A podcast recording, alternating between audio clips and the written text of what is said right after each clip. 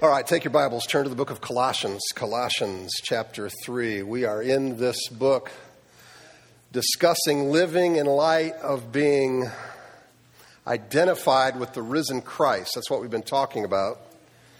And really verses ten and eleven, which we're going to cover today, are an extension of that theme. And Paul provides a greater description, definition as to what this means about our new life in Christ. And it really presents this idea, and I'll, I'll throw it out in form of a question. Can people really be transformed? I mean, are we just dressing people up? Or is there true transformation that can take place with a relationship with Christ? Can God transform a criminal? Yes. Turn him into a follower of Christ? Absolutely. I've seen it happen. I've had letters from prisoners of one in our fellowship who came to Christ, and they said, what happened to this guy? Complete transformation. Uh, they wanted to know what happened. It is possible. Now, you may not have a criminal past. You may never have been in jail. But we're all guilty. We stand before God as having all sinned and deserving of judgment. And what God has done in the Christian life is not just put some clothes on top of that, but he's actually given us a new life. There has been a great exchange. This is more than just a makeover. Let's take a look at our passage and stand as we take a look at this. I'm going to ask that we all read this together. And have put on the new self, which is being renewed in knowledge after the image of its creator. Here there is not Greek and Jew, circumcised and uncircumcised, barbarian, Scythian, slave, free, but Christ is all and in all. So, Lord, we pray that your Holy Spirit would be our teacher, that we might be able to apprehend what is being said here, but more than that, live in light of it. Transform our own hearts and our perspectives, we pray in Jesus' name. Amen. You may be seated. Our life in Christ is a deliberate cooperation with our new life and not a makeover of the old. Verse ten says, put on the new self. The task for believers is to stop living in light of the old self and to develop actions according to a new identity, a new self. Sounds kind of ethereal. It's like, what? What is he saying? Check out Ephesians four. It says this, to put off your old self, which belongs to your former manner of life. So here brings some definition. Former manner of life, former way of looking at things, former perspective, and it's and is corrupt through deceitful desires, and to be renewed in the spirit of your minds, and to put on the new self, created after the likeness of God in true righteousness and holiness.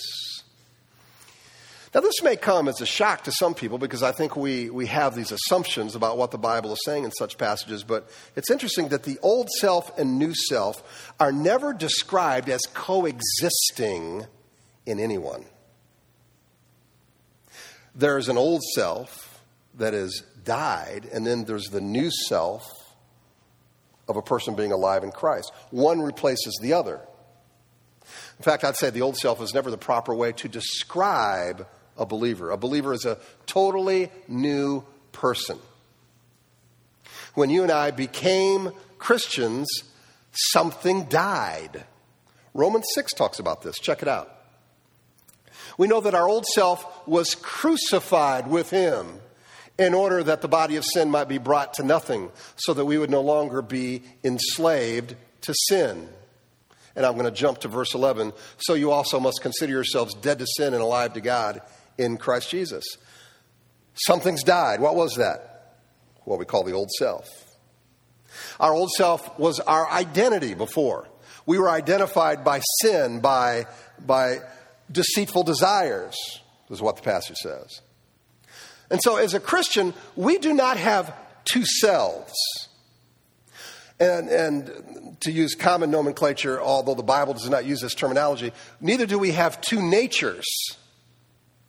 You have one identity as a, as a believer in Jesus Christ. Our true identity is a new creation in Christ. Now, in a practical sense, my identity is not my bank account. My identity is not my job. And I think we all know the problems when we associate our identity, define ourselves by those things, right? Because then if those things are, are threatened in any form or fashion, it's like, whoa, man, you know, we go nuts. My identity is not my outward looks. Who I really am is, is, is much deeper than that. And by the way, my identity is not my sexual preference. All right? Now, these are elements of our existence, but they are not preeminent. God is not reinvigorating an old life. We have a new one. Now, listen. We still have the flesh, this body I live in, the brain. I remember the old life. I can't forget some of those thoughts. And there are there are patterns of, of thinking that need to change. But I have a new identity, despite the fact that I have a flesh. I also live in a world system that has a way of thinking, a way of going about things. I, I, uh, we have a devil who seeks to deceive. All of these things tempt the Christian, and they work in unison to, to accuse, to, to lie to us, to deceive.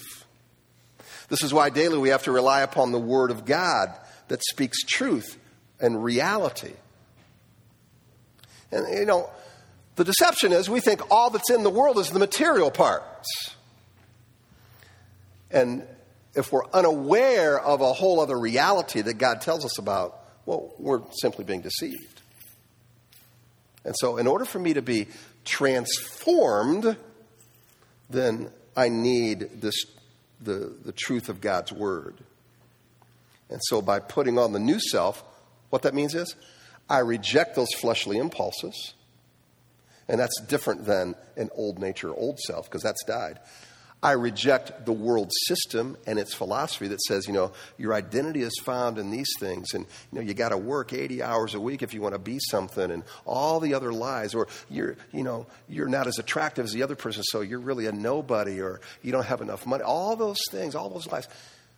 No, that I have I have value outside of those things, that, that God sees me as being made in His image, and that is truth. That's what we have to remind ourselves. And then besides that, we have Satan, who the Bible says is the accuser of the brethren. So all those things, again, work in concert, and I reject them. Those are no longer calling the shots. Those are no longer dictating how I think about myself, about the world, or about others, right? I now live under new ownership. Now, we still sin. None of us are sinless. First chapter of First John tells us that. Uh, you're a liar if you think you never sin. We all still sin.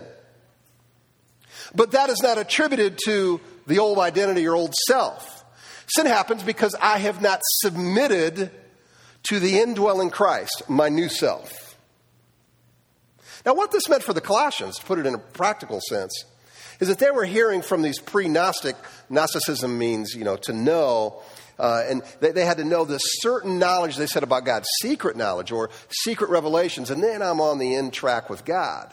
And so people were getting all wigged out that they didn't have this knowledge, and, you know, it kind of creates a them and us mentality. I really want to be in, I don't want to be out, this exclusive club to be a part of.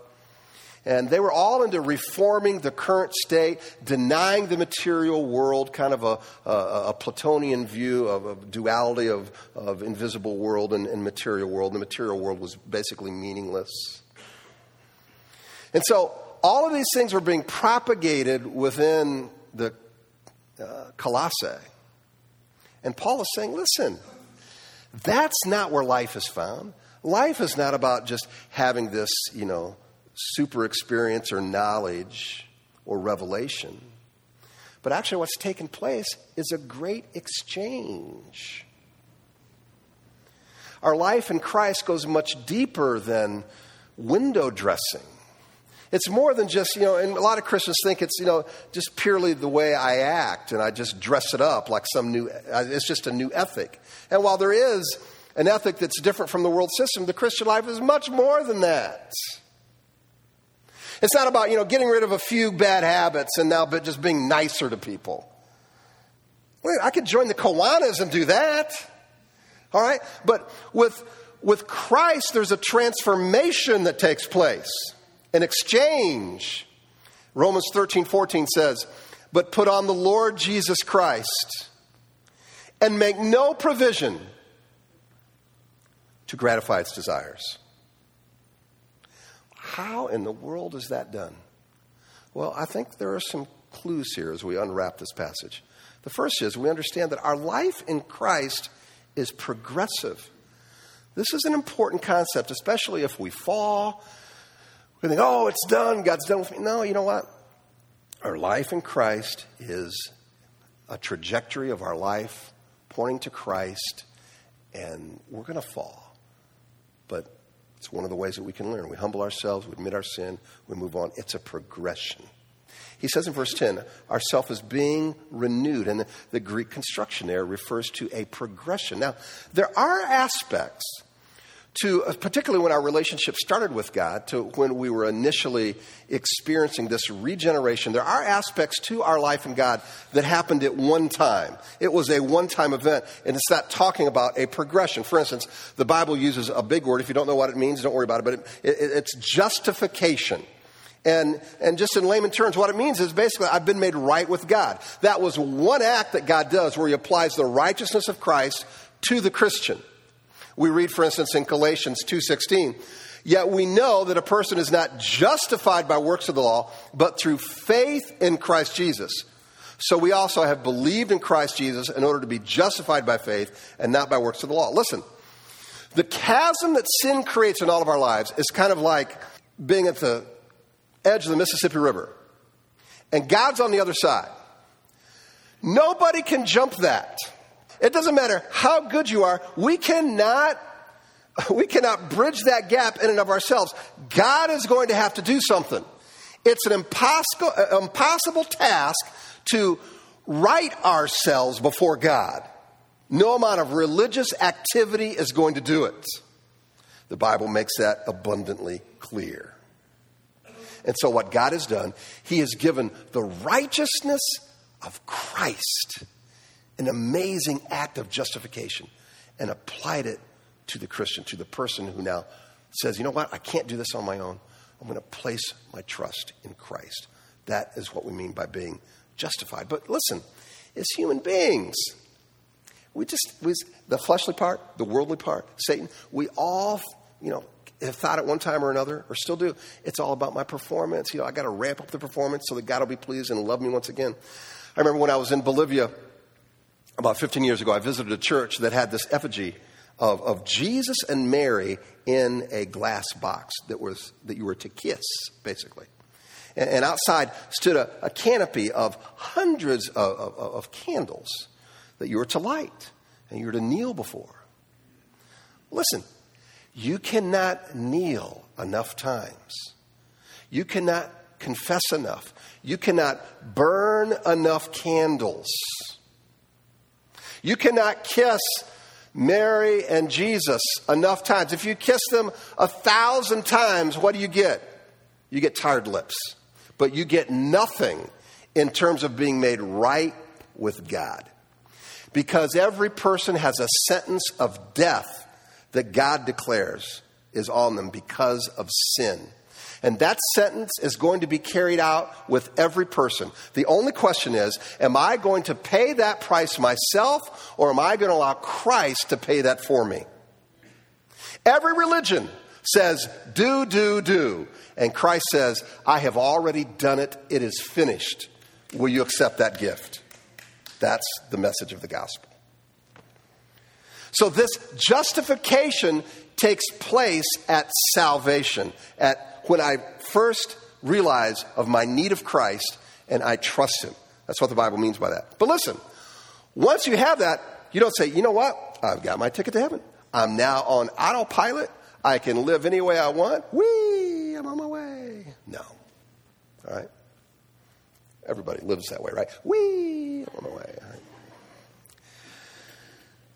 We are responsible to grow in Christ.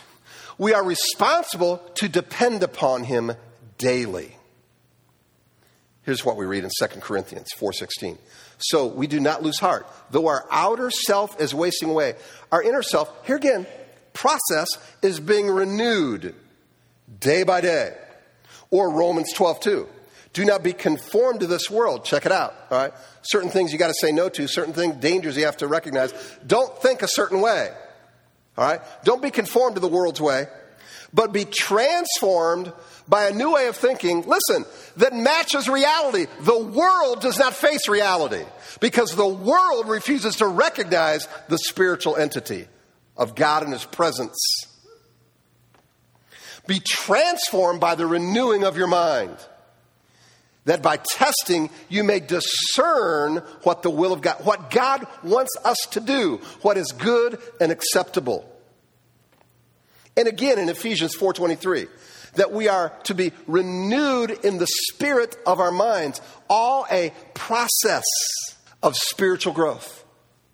Even though we have this new creation in Christ, this new self, this new identity in Christ, we have to appropriate what has been given to us in light of all the resources that we have of being in Christ and Christ in us.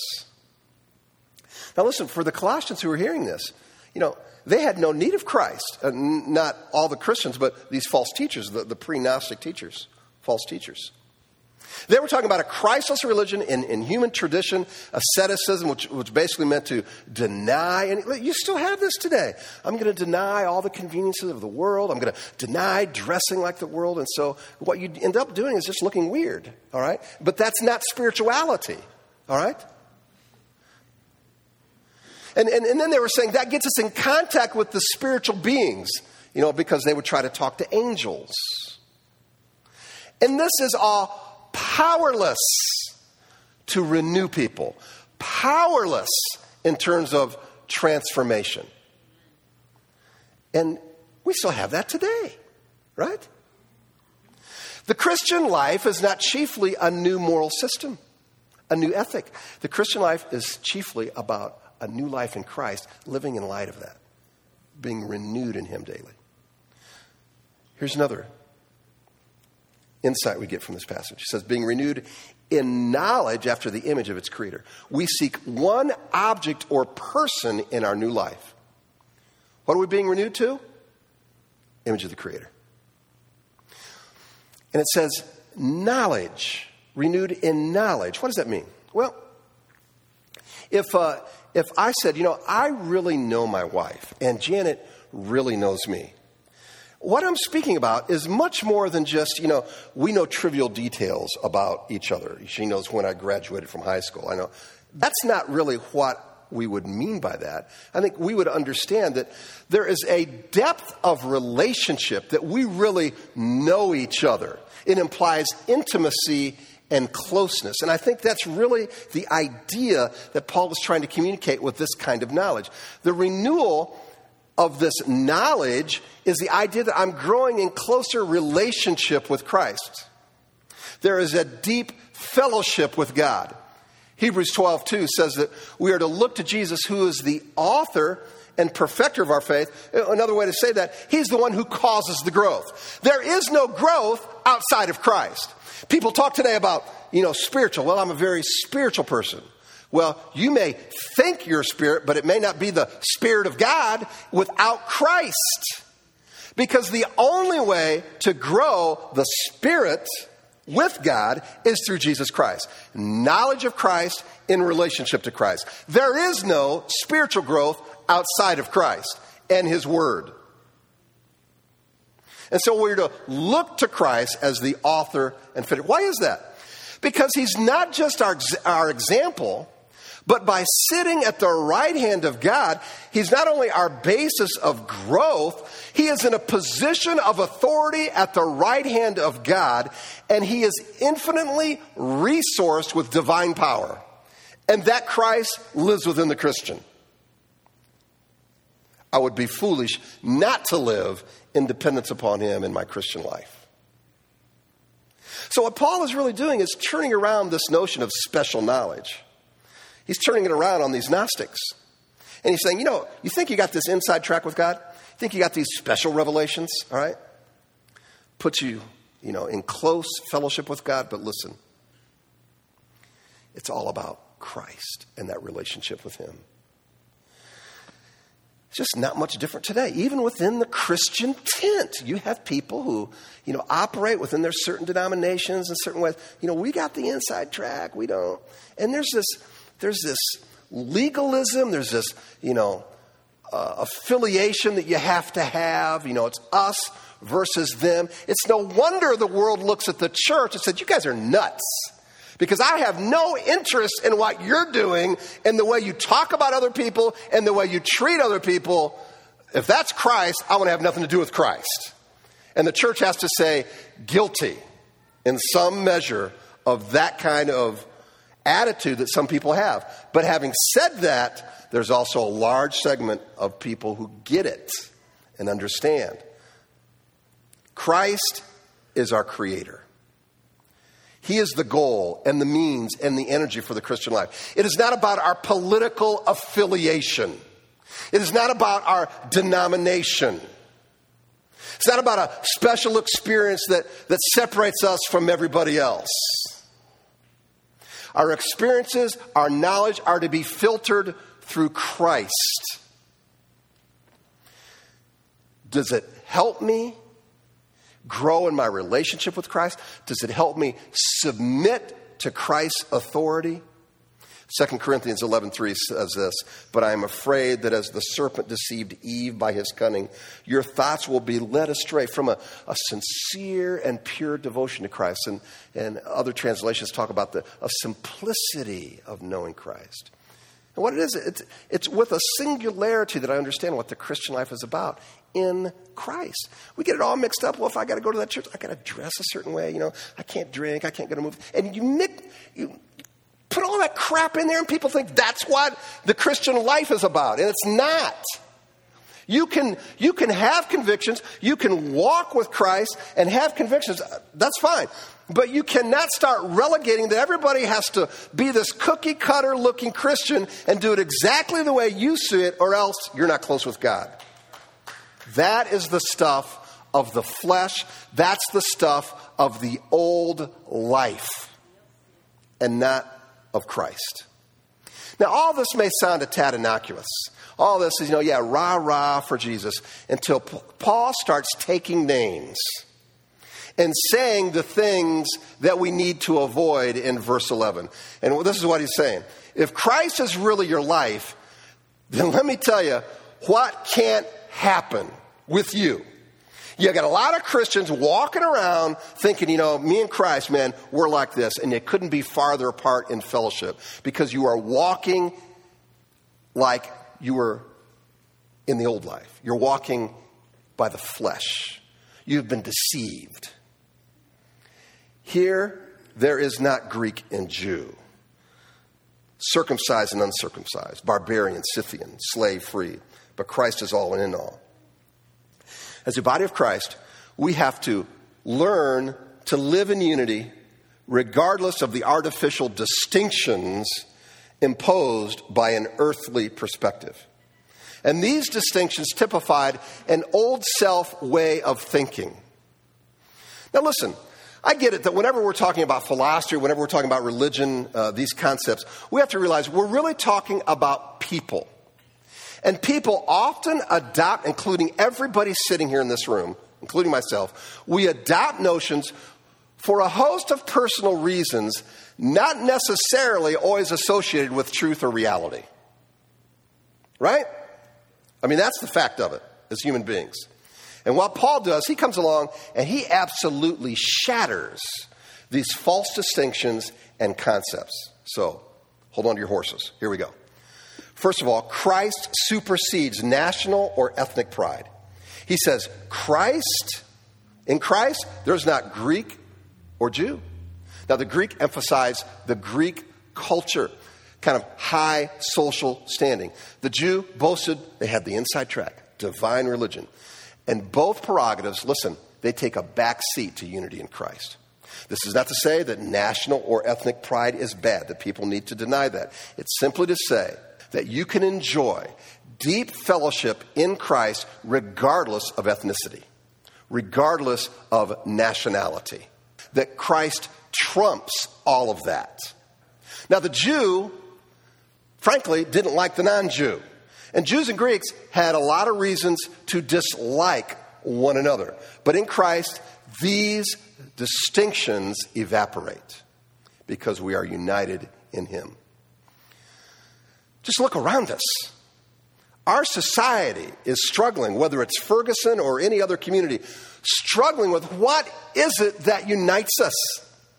Now, you know, we can try to come with a billy club and, and make sure that everybody lives, you know, within the law. That's not unity. The fact is, is that we look to all these things to try to bring unity. Oh, if we are only all of the same politics. Hmm. Politically, we are divided.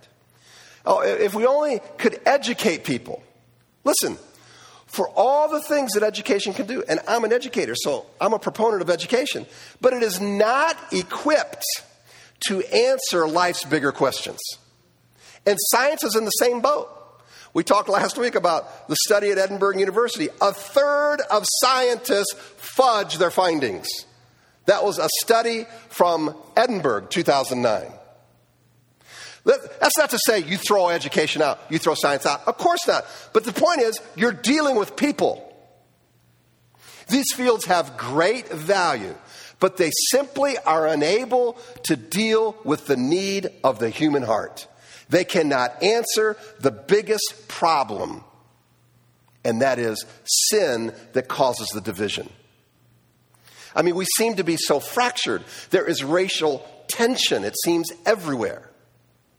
But listen, there has been one sent from heaven who can heal the heart and unite us. For he himself is our peace, who has made us both one and has broken down in his flesh the dividing wall of hostility. We're seeing this happen right here in Springfield. We're seeing this happen with our unity efforts. And I'm not claiming this is the only effort. I know that there are other people who have the same heart and doing their thing. But our unity efforts within Springfield, where we're seeing churches of color come together, and it's yielding tremendous results. New relationships being formed. Not because of human ingenuity, but just because we are desperate enough to realize and desperate enough to say, you know what? It's only going to happen because of Christ. Not because, you know, we're all of the same political affiliation. Not because we agree on every jot and tittle of theology. No, because we realize that only in Christ is there hope for this to happen. And by the way, we expect over a thousand people this year. Black and white coming together at our event at the end of the month. Next, Christ supersedes religious affiliation. He says circumcised and uncircumcised. In Colossae, the Judaizers boast of circumcision. Of course, being circumcised was the mark that I was a Jew, all right? Qualifying mark of being a Jew. And what Paul's saying, where the new man is, such a need for religious recognition evaporates. There's no need for cutting off the flesh, all right, for a ceremony, for a ritual, a ritual to be made right with God. So Jew and Greek are drawn together, circumcised, uncircumcised. Now listen, to the Jew, they viewed anybody outside of their uh, of their deal. They were unclean. And for a Christian, any man or woman, regardless of their background, regardless of their affiliation, if they are in Christ, we can enjoy unity. That's not the experience, though, is it? Why? Oh, wait a minute. You're not a Republican? Oh, oh wait a minute. Uh, you're not a Baptist? Uh, you're not Reformed? Mm, sorry. Oh, you're not charismatic. You're not Pentecostal. Oh, you don't speak in tongues? No, I'm really sorry. You just don't get it, do you? All that stuff, all that pettiness is what people look at. And it's, you know what it is? You have, what you basically have done is said no to God. Think about that. You said no to God. You actually have said no to a very prayer of Jesus Christ, who said that they will know that I have that, that God has sent the Son, Jesus, by the love that we have for one another. So when you refuse to love based on those things, you've just basically put your middle finger up to Jesus. Good luck with that, all right? All right. Christ supersedes religious affiliation. Next, Christ supersedes cultural distinctions, barbarian, Scythian. Anyone foreign to Greek culture was termed a barbarian. And basically how they used that was if you couldn't speak the language, you were a barbarian. And Scythian was the worst kind. It was the uncultured who was basically, they saw them as a savage. The point is, is that in Christ, cultured and uncultured can come together. But now what we have in many churches is uh, white trash. Yeah. Oh, a rural person, not urban like us, not metropolitan. Okay? We have all these little ways of viewing people, diminishing their value. And in Christ, those things are destroyed. Now, it's not that uh, God is saying, well, everybody has to be at the same level of a culture. No, what he's saying is that, listen, you could have the the, the high-browed scholar and the laborer come together and still enjoy deep fellowship, that those things do not get in the way. Next, Christ supersedes economic or social distinctions. Slave-free. The church enjoyed unity with slave and free. Remember Onesimus and Philemon talked about in the book of Philemon? A slave owner and slave enjoying deep fellowship. Uh, that's the way it's supposed to be. Slaves have little or no rights, no dignity in that culture. And so the free person was recognized as socially privileged. The majority in here are white. The majority in here have money. All right? By the way, you make over thirty thousand, you make more than ninety-five percent of the world, so you have money, okay? That's the way it is. And let me tell you something about having privilege. It's very difficult for us to go outside of that and recognize those who don't. That's just human nature. That's the way human nature works, right? Well, in fact, when you have privilege, you resent it. When somebody points a finger out, this is not white guilt. I'm not saying we need to feel guilty. All I'm saying is we need to open up our eyes and recognize we have brothers and sisters outside of the privilege. Right? Don't hear a whole lot of amens at that. All right? Instead, what we do, listen, I'm just talking truth here. What we typically do is get a job. Those people are at fault. We use these blanket statements and basically condemn every one of them. Now, that doesn't mean that people aren't personally responsible. Yes, they are. That doesn't mean that there aren't people out there who take advantage. I get all of that. But when you lose your compassion, when you make blanket statements to cut everybody, that's the old stuff. That's not the new man in Christ. That's the old stuff. If you don't understand this, just listen to how somebody talks about illegal aliens or refugees. Okay, let, let's just, uh, can we just talk truth here?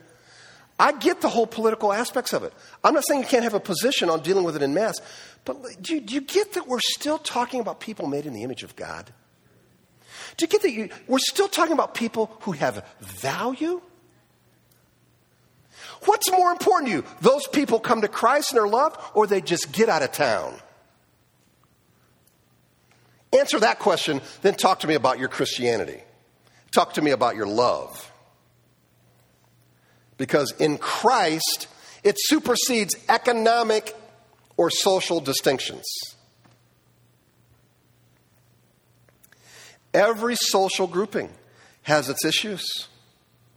Again, I get the political ramifications of certain positions. I'm not saying, I, I, I applaud any, well, not any, but I applaud good participation within the political system, all right? But politics do not supersede Christ. Our ultimate allegiance and responsibility is not to a political party, but I applaud participation. But we do it as a, as a steward of what God has given us. Living out the gospel, the beauty of how Christ supersedes all of these distinctions. And I get that it's hard to do. I get it. Get God stretches us. Lastly, and please no applause when I say lastly, Christ is our ultimate goal and allegiance. Christ is all and in all. Normal human distinctions are overruled in union with Christ. In Ephesians one twenty-three, the church is called the fullness of him who fills all in all. And of course, this is Christ. It relates to his, the totality of his presence. And here in Colossians, it speaks of Christ being the total concern, preoccupation, and context of the Christian. Everything I do and say is to be filtered through Christ. Christianity can make even the most uncivilized unite together. Differing cultures uniting together. I mean, look around the world, and we see all the attempts through all different fields of study of trying to unite. And in fact, the king of all, the university, you know what it means? Unity and diversity. Well, how are we unified? Because if you are not politically correct, good luck with that. Christ has dispossessed and obliterated all distinctions. He supersedes all of it. There's not some intellectual preeminence, religious prerogative that supersedes him, a social caste.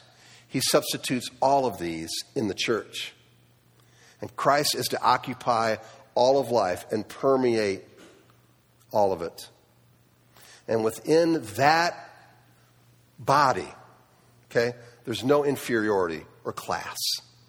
Men and women of completely different origins are gathered together in unity, sharing a common allegiance to their Lord. All of this, you know, it can come off like just theology. But can it really happen? Can there really be unity when you have so many differences? I think it can. And I want to have a friend come up here and talk to me about this, all right? Christine, come on up here. This is my friend, Christine Peoples. She's a dear friend of Janet and I's that we've known for how long now? A little over a year. Have a seat. Good to have you. you. Well, first of all, let's uh, talk about where you're from and uh, maybe how you came to Christ. Tell us a little bit about that. Well, I'm from Kansas, and um, how I came to Christ, I was ten years old. Um, my family has always been in church. My mom and dad are ministers, and um, I was ten years old, and I came to an altar, and I gave my heart to the Lord, and our church believed in praying you through. Uh, good old-fashioned, you know, uh, prayer always helps, but for someone to be there to just coax you on. And that's how I got saved at the age of ten, and I never looked back. Now, I'm assuming that uh, you have experienced some of the uglier side of things that we talked about here today, um, or maybe at different degrees. Can you tell us a little bit about that?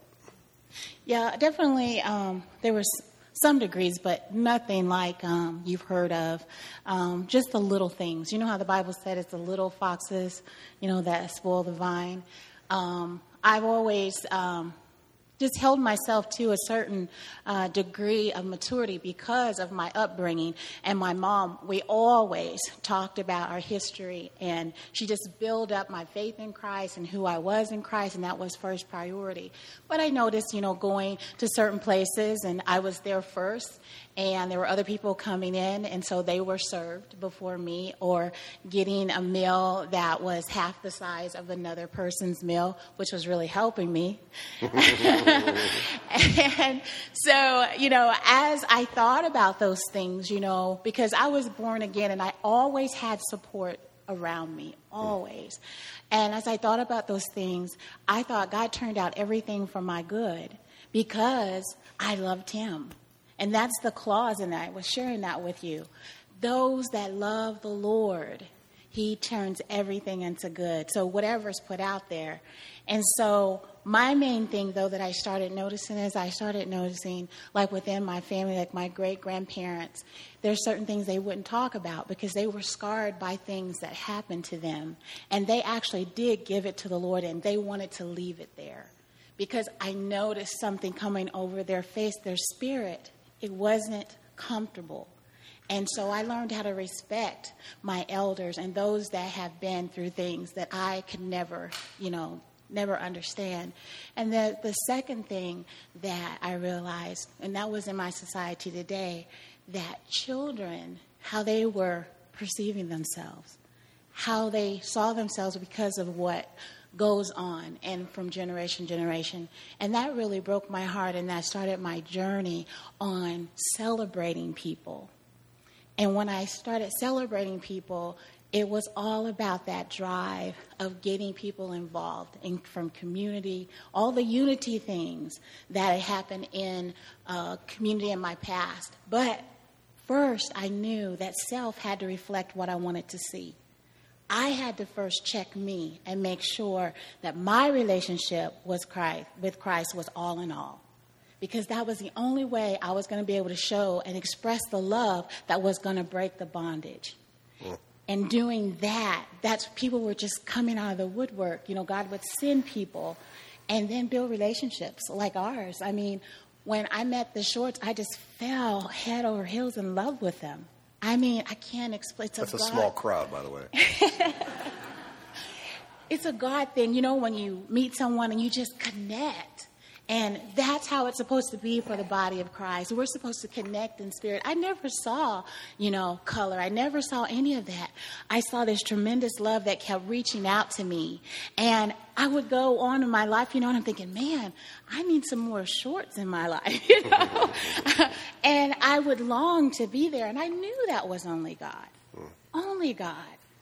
So I love some of the things you're saying here. It really is about taking personal responsibility, I think, for our own attitudes and perspective. And that's really what I hear you saying, and I, I applaud you for that.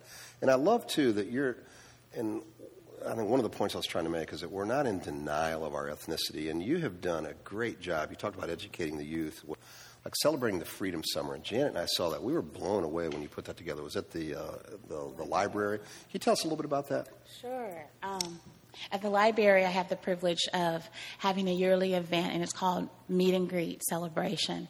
And I bring uh, history to life through um, different situations in our past. And this happened to me, Freedom Summer, which if you all know that um, that was when voter registration um, was illegal in the South. And um, there are a group of college kids that came together actually under the leadership of clergy. They had sent out, um, actually, like, you know, you go in your college and you see forms stapled on the wall if you want to be a part of this, and they'd send out uh, to different classes and groups that were already working to uh, bring uh, voter registration down into those parts of the South. And so what happened was assembly sort of like this, you know, how it started out. These people were coming. And what happened was they were told, hey, you might die. You might, you know, not make it because people are really serious about this. But what was impressive about the whole situation, it was young people. And they were willing to die. They did not look back because it's like, hey, we have democracy. So we want to make sure these people have it. It's their inherited right. Hmm. And so what happened there is it changed the tide of things because the relationship that these young people were able to form with the folks in the South, because they had to live with them. There was like a strategic plan all across the board where when these kids would come in, they lived with these families. These families had to tell them how to survive. Mm-hmm. They had to take baths like they took baths, eat the food that they ate. Because of economic depression, you know, they got this firsthand, and they understood that it was about the system. It was not about the people themselves. So in that transparency, I wanted to bring that to life and show the unity that happened within the midst of that storm. Though I walk through the, shalley, the, the valley of death, I will feel no evil.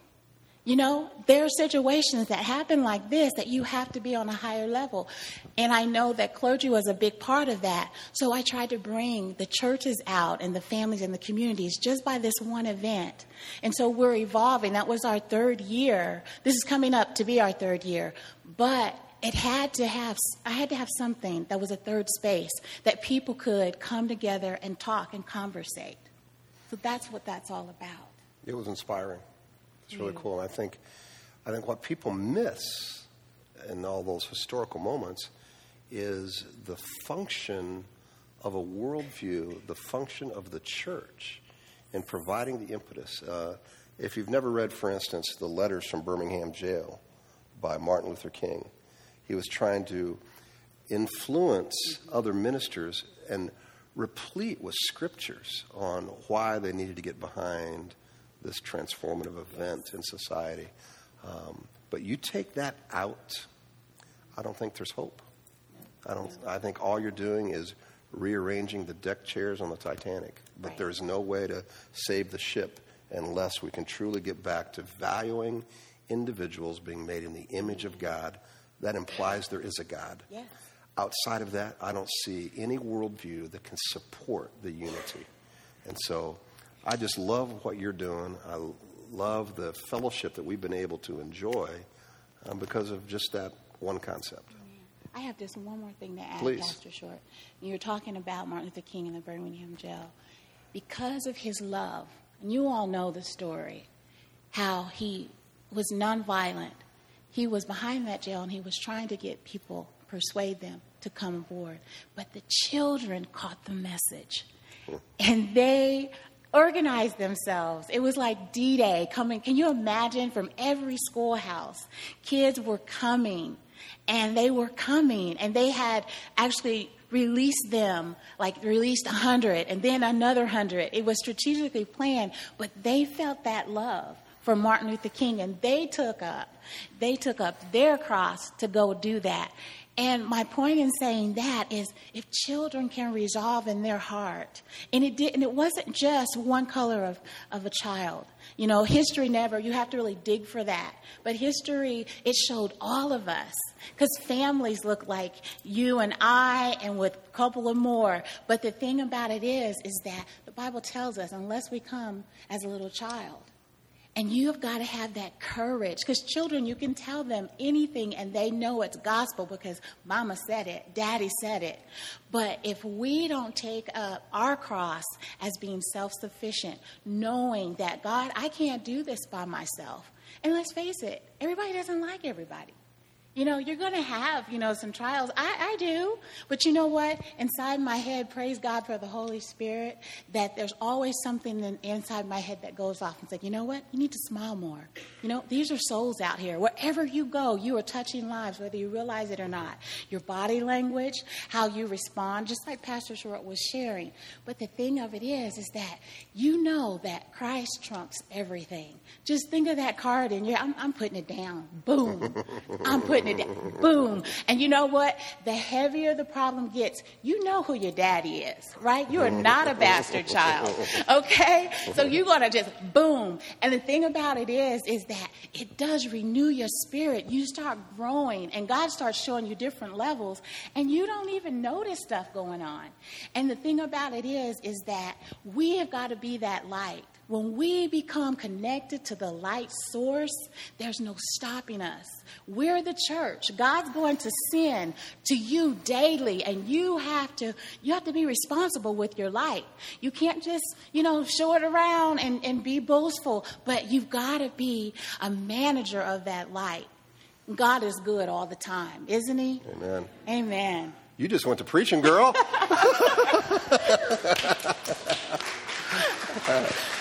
Yeah.